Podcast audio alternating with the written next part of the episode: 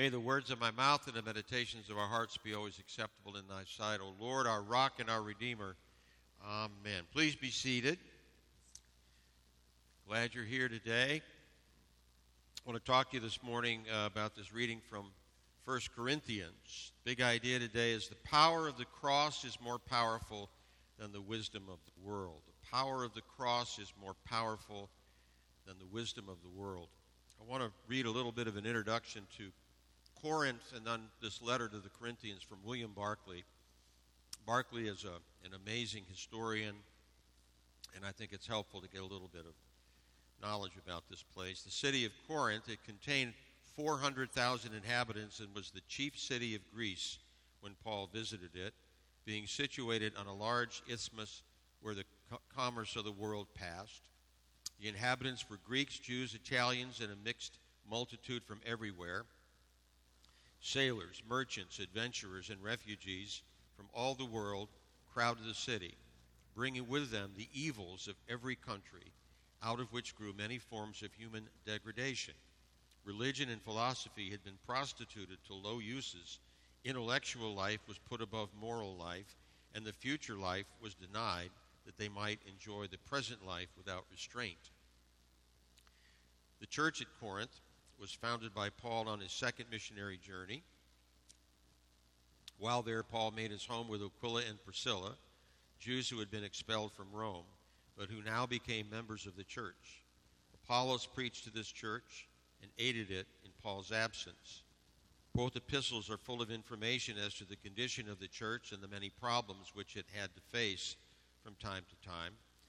It must be remembered that Corinth was one of the most wicked cities of ancient times and that the church was surrounded by heathen customs and practices. Many of its members had been had but recently converted from heathenism to Christianity, and the church was far from ideal. And then the letter itself says uh, unfavorable news had come to Paul concerning the Corinthian church, and he had written them a letter which had been lost. In that letter, it seems to have commanded them to give up their evil practices and promised, he promised to visit them. In the meantime, members of the household of Chloe and other friends came to him at Ephesus and brought news of their divisions and of the evil practices of certain of their members. And finally, they wrote him a letter asking his advice on certain matters. From all this, we learn that there were four factions among them, that there was gross immorality in the church, and in the, in the case of an incestuous person, that they went to court with one another, and that many practical matters trouble them. Paul, therefore, wrote to correct all these errors in doctrine and in practice. So the church in Corinth was in a very difficult, interesting situation. Not all was not well. And again, in Corinth, they had their challenges. Center of commerce, different cultures. There were 50 different ideologies. Um, religions differed. There were 12 temples. There were a thousand temple prostitutes in Corinth there was a verb in Greek to Corinthianize, which meant to act in a particularly immoral way. It was an actual word that was in to characterize people in this city lived. This is what they're dealing with. This is what they're up against. But I would say that in, in Corinth, the church was not being persecuted, it was being co opted by the culture. How many of you remember Sunday blue laws? Sunday blue laws, when I grew up in Western New York, Sunday blue laws, nothing happened on Sunday. Nothing was open on Sunday. You went to church on Sunday, right? And then it started. They cracked the door just a little bit, and they said, okay, here's what you can do. You can go to the drugstore to get a prescription. That, you need, probably need to do that. You can go to the drugstore, but when you go to the drugstore, that's all you can get, just a prescription. Well, then they expanded it to something called necessary items. I forget what was on that list. But now you could get a prescription and necessary items. Okay. Well, if you're going to go to the pharmacy, you're probably going to drive, and you might need gas. So gas stations could open on Sunday. And then restaurants, and then stores. Sunday is now probably one of the most active tail sale days in our country. And it started out not that long ago in my lifetime. which is not that long ago.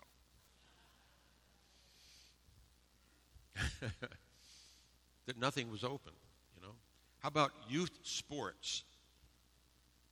When you grew up, you, you didn't play sports on your kids didn't play sports on Sunday, organized sports, right? In the late '80s, we're in Illinois, and they started our both our boys, Liam and Donald, were big soccer players, very good. They were on a traveling team, and they said, "Well, we're going to think we're, we're going to play on Sunday." And Kathy and I said, "Well, you can play on Sunday, but Liam and Donald, they're not playing on Sunday." And then others found out that our boys weren't playing, so they said, "Well, our kids aren't playing either," and they didn't do it. Now later on, they did. So now Sunday is a huge youth sports day, it really is, wherever it might be, activities, dancing, whatever. So the, the, the, the so it's like the church has been co-opted by by the culture.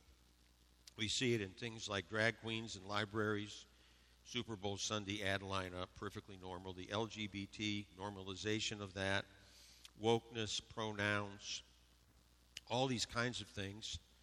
Um, look at the wisdom of the world, Darwin. Life sprang out of inanimate objects versus creation. You know, God created the heavens and the earth. And when you start to think about it in a rational way, that Darwinian understanding of how life got started makes absolutely no sense, and nobody can defend it. I've, I've heard them try to do it, and it doesn't work. Um, the difference between men and women, man, God created the male in his God created them in his own image. God created the male and female, and no other kinds. Abortion. Most deaths in 2022 were due to an abortion in the United States all of the wars that we have fought since the Revolutionary War have we have given 1.1 million lives. That's all of the fatalities in all the wars that we have fought from the revolution up through now. 1.1 million. Since we've had abortion in this country, 61 million babies have lost their lives. Gives you an idea. Erosion in our schools, parents, family. There, there's, a, there's an effort to divide parents from their children. There's an effort to disrupt the nuclear family. All these things are happening now in our midst, in our world, in the world in which we live. And it may not be exactly the same as it was in Corinth, but Corinth had its challenges. We have our challenges. And Paul said to the church, we need to speak up. And the church today in America needs to find its voice. And I hope that we're doing that. God has something to say about that, but not the culture culture thinks it's all normal. If you think about symbols, think back to the big idea the power of the cross is more powerful than the wisdom of men. Things have symbols, like Buddhism has the lotus flower, Judaism has the Star of David, Islam has the crescent, Soviet Union had the hammer and sickle, the Nazis had the swastika, Democrats have a donkey, Republicans have an elephant, and I think every sports team known to man has a symbol. Christianity had no symbol for 200 years.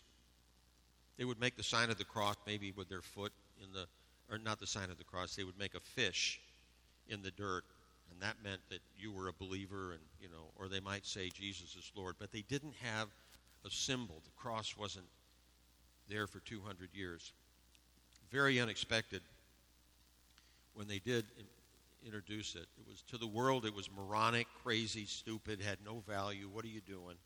Crucifixion was the worst of the worst, and it was for the lowest of low criminals, and it was used to deter criminal activity. They would crucify people at the intersect at major intersections. So on every corner, you'd have somebody crucified. This is to deter crime.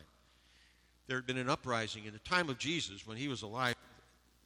There was an uprising, and in order to react to that, uh, Rome crucified 2,000 people on the road to Jerusalem, 1,000 on each side. And I don't know what you know about it, but when you were crucified, your feet were inches from the ground. Inches, not feet. You weren't way up there. You were inches from the ground. Dogs could come and have a have eat you.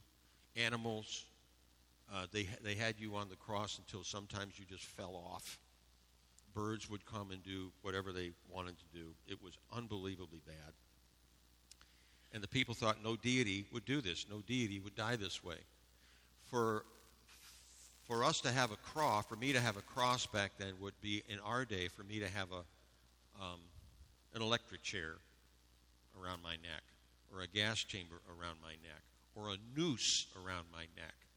That's what they would have thought if I had shown up with a cross back in those days. But Paul, Paul had a different idea. Here he is in 1 Corinthians, second chapter. He says, "For I decided to know nothing among you except Jesus Christ and Him crucified." lifting up the value of the cross to people. The cross stands in judgment over the sinful pride of the human race. And a couple of groups struggle with this the Jews and the Greeks. To the Jews, it was a stumbling block, and to the Greeks, it was folly, Paul says today. So the Jews were unhappy with it because if you hung on a tree, there was a problem. And if a man has committed a crime punishable by death, and he is put to death, and you hang him on a tree, his body shall not remain all night upon the tree, but you shall bury him the same day, for a hanged man is accursed by God. So they couldn't understand how a crucifixion would be something of honor, something that God would do. And they were also looking for signs, big time signs. They were looking for someone who would come and overthrow the Romans and reinstall Israel as the rightful rulers in the kingdom of Israel. Okay, this this wasn't happening. That wasn't who Jesus was. That's not what he came to do. But other things, you know, he he did miracles. Holy cow, did he do miracles? He did a miracle that was only that was reserved for the Messiah, healing the blind. Nobody in the Old Testament was ever healed of blindness. That was reserved for the Messiah. Jesus healed a lot of people of blindness.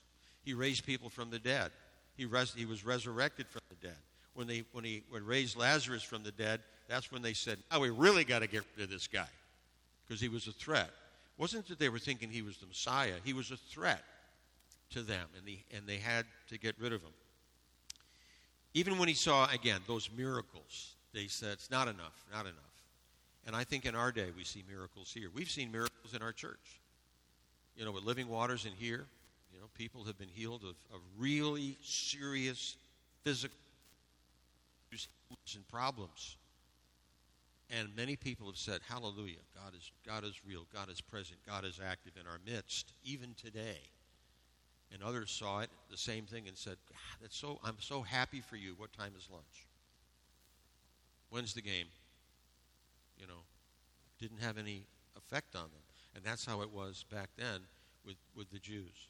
Then the Greeks couldn't understand it because to them the, the cross was foolishness because their understanding of the gods were they were apathetic and they had no feeling at all about the creation, certainly no feeling at all about man, could care less about us, and they would, they would not suffer for us, much less die for us.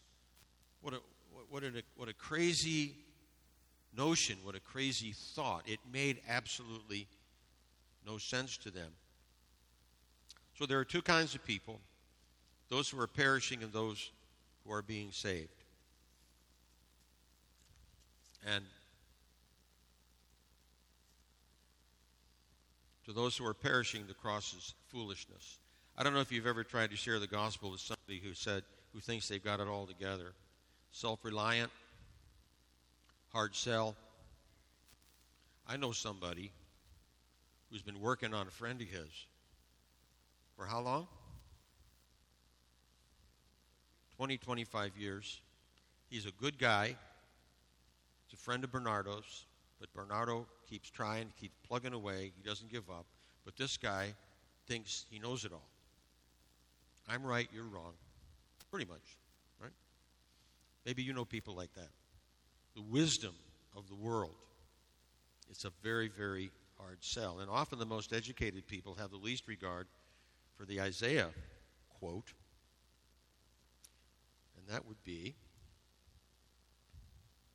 Isaiah says, Therefore, behold, I will again um, do marvelous things with this people, wonderful and marvelous, and the wisdom of the wise men shall perish, and the discernment of their discerning men shall be hid. Okay?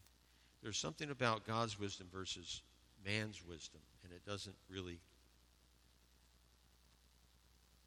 compete. Those being saved. When I came to grace in 1998, God gave me two words sanctify transformation. Sanctify transformation. And that went along with the whole idea of what salvation, the three step thing about process. It's justification, sanctification, glorification. Justification, it's when I realize my, my condition as a sinner. I realize there's nothing I can do about it. I realize that Christ died for me that I might be reconciled with the Father through the Son in the power of the Holy Spirit. I put my faith in Him and I thank Him for what He did for me on the cross to pay the penalty for my sin. I become a Christian. I become a Jesus follower, spirit filled follower of Jesus Christ. Now, that idea of sanctification takes over, and I'm becoming what Christ has always called me to be.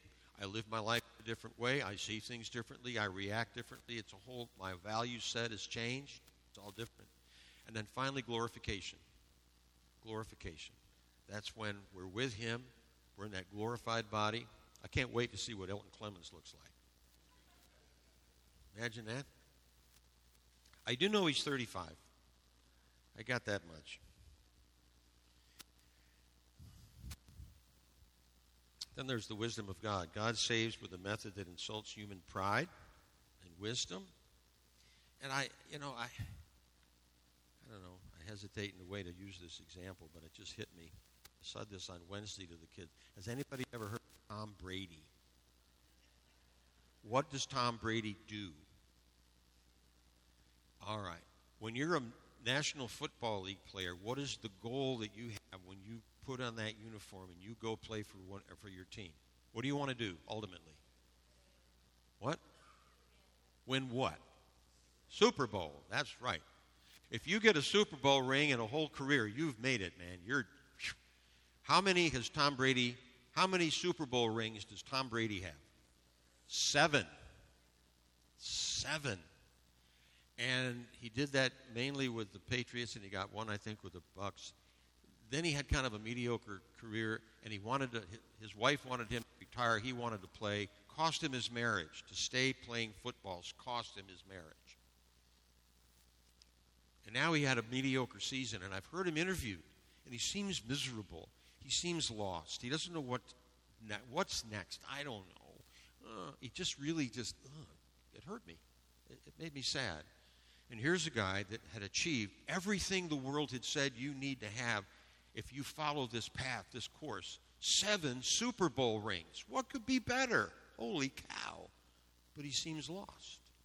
Have you ever heard of a guy named Tim Tebow? Now, Tim Tebow, he played for, um, oh, Florida. That's right. He played for Florida brought his team to a national championship, Heisman Trophy winner, and he played professional football. He's with the Denver Broncos, right? He won a playoff game with the Denver Broncos. I found this out the other day. I thought it was interesting. That playoff game that he won, that pass that he threw to win the game, it was third and 16. When the guy caught the ball, there was three minutes and 16 seconds left on the clock.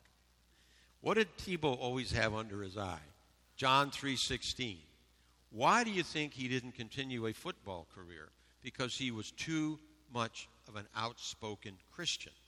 And the team said, "You're an embarrassment. Leave your faith at the door and then you can come play football." And he said, "I don't think so. My faith is more important to me than football." That's a godly understanding of life, of purpose, of meaning, okay? Now, what kind of an effect has Tim Tebow had on the world? A lot. He's out there building hospitals. He's building schools. He's helping the poor. He's bringing the faith to, to people all over the world. God is blessing him in ways we can't even imagine. And because he's blessing Tim Tebow, he's blessing the world through him. And to me, it just seems like one followed the way of the world, and I wish nothing but good things for Tom Brady. And I don't know anything about his faith, but I wish he'd come closer to Christ. And you see what happened when somebody rejected that and went the way of God and what God is doing through him. It's, it's amazing.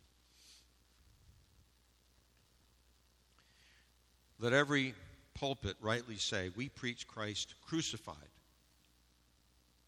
The Strong Church once subscribed these words on an archway leading to the churchyard.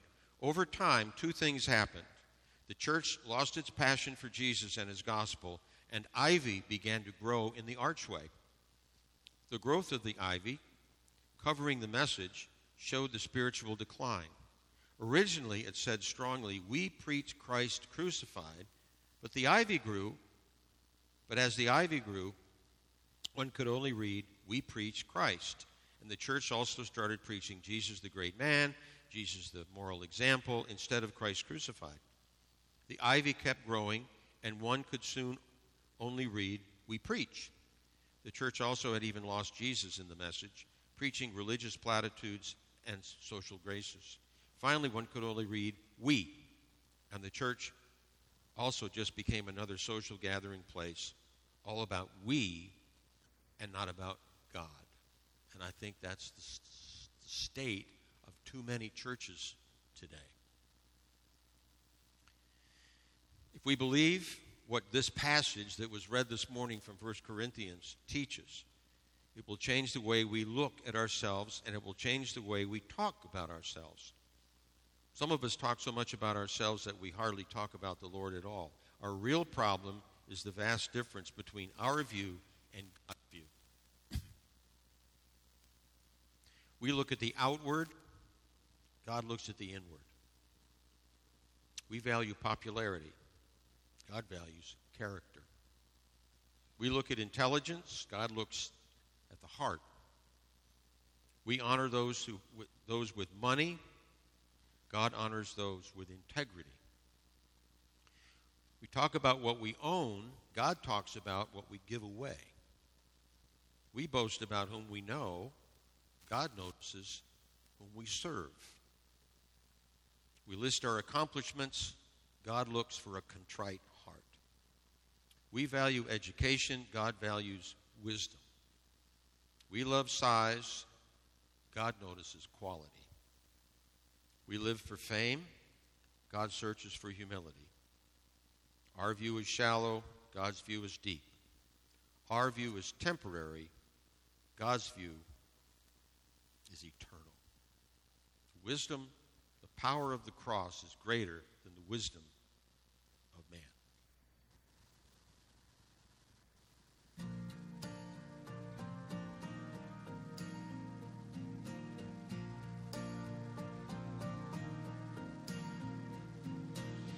The past that held regret over my head is gone. These chains are ashes now that once were rusted on. I was a runaway, now I am finally home.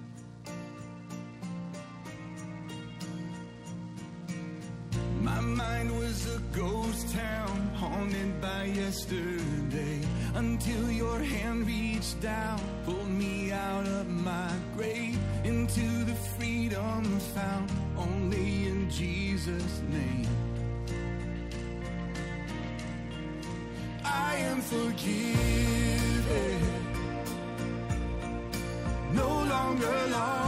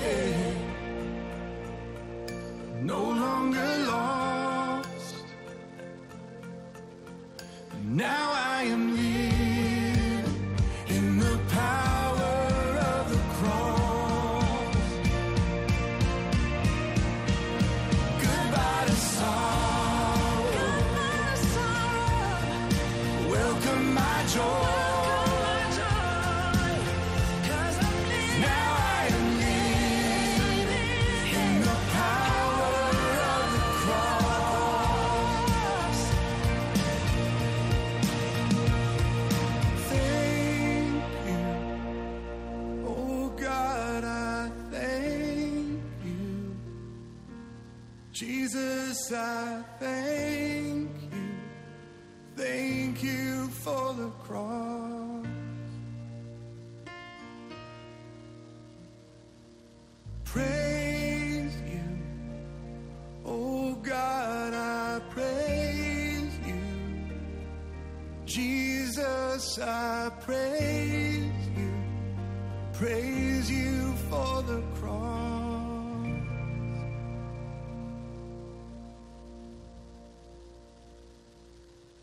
God so loved the world that he gave his only Son, that all who believe in him should not perish, but have everlasting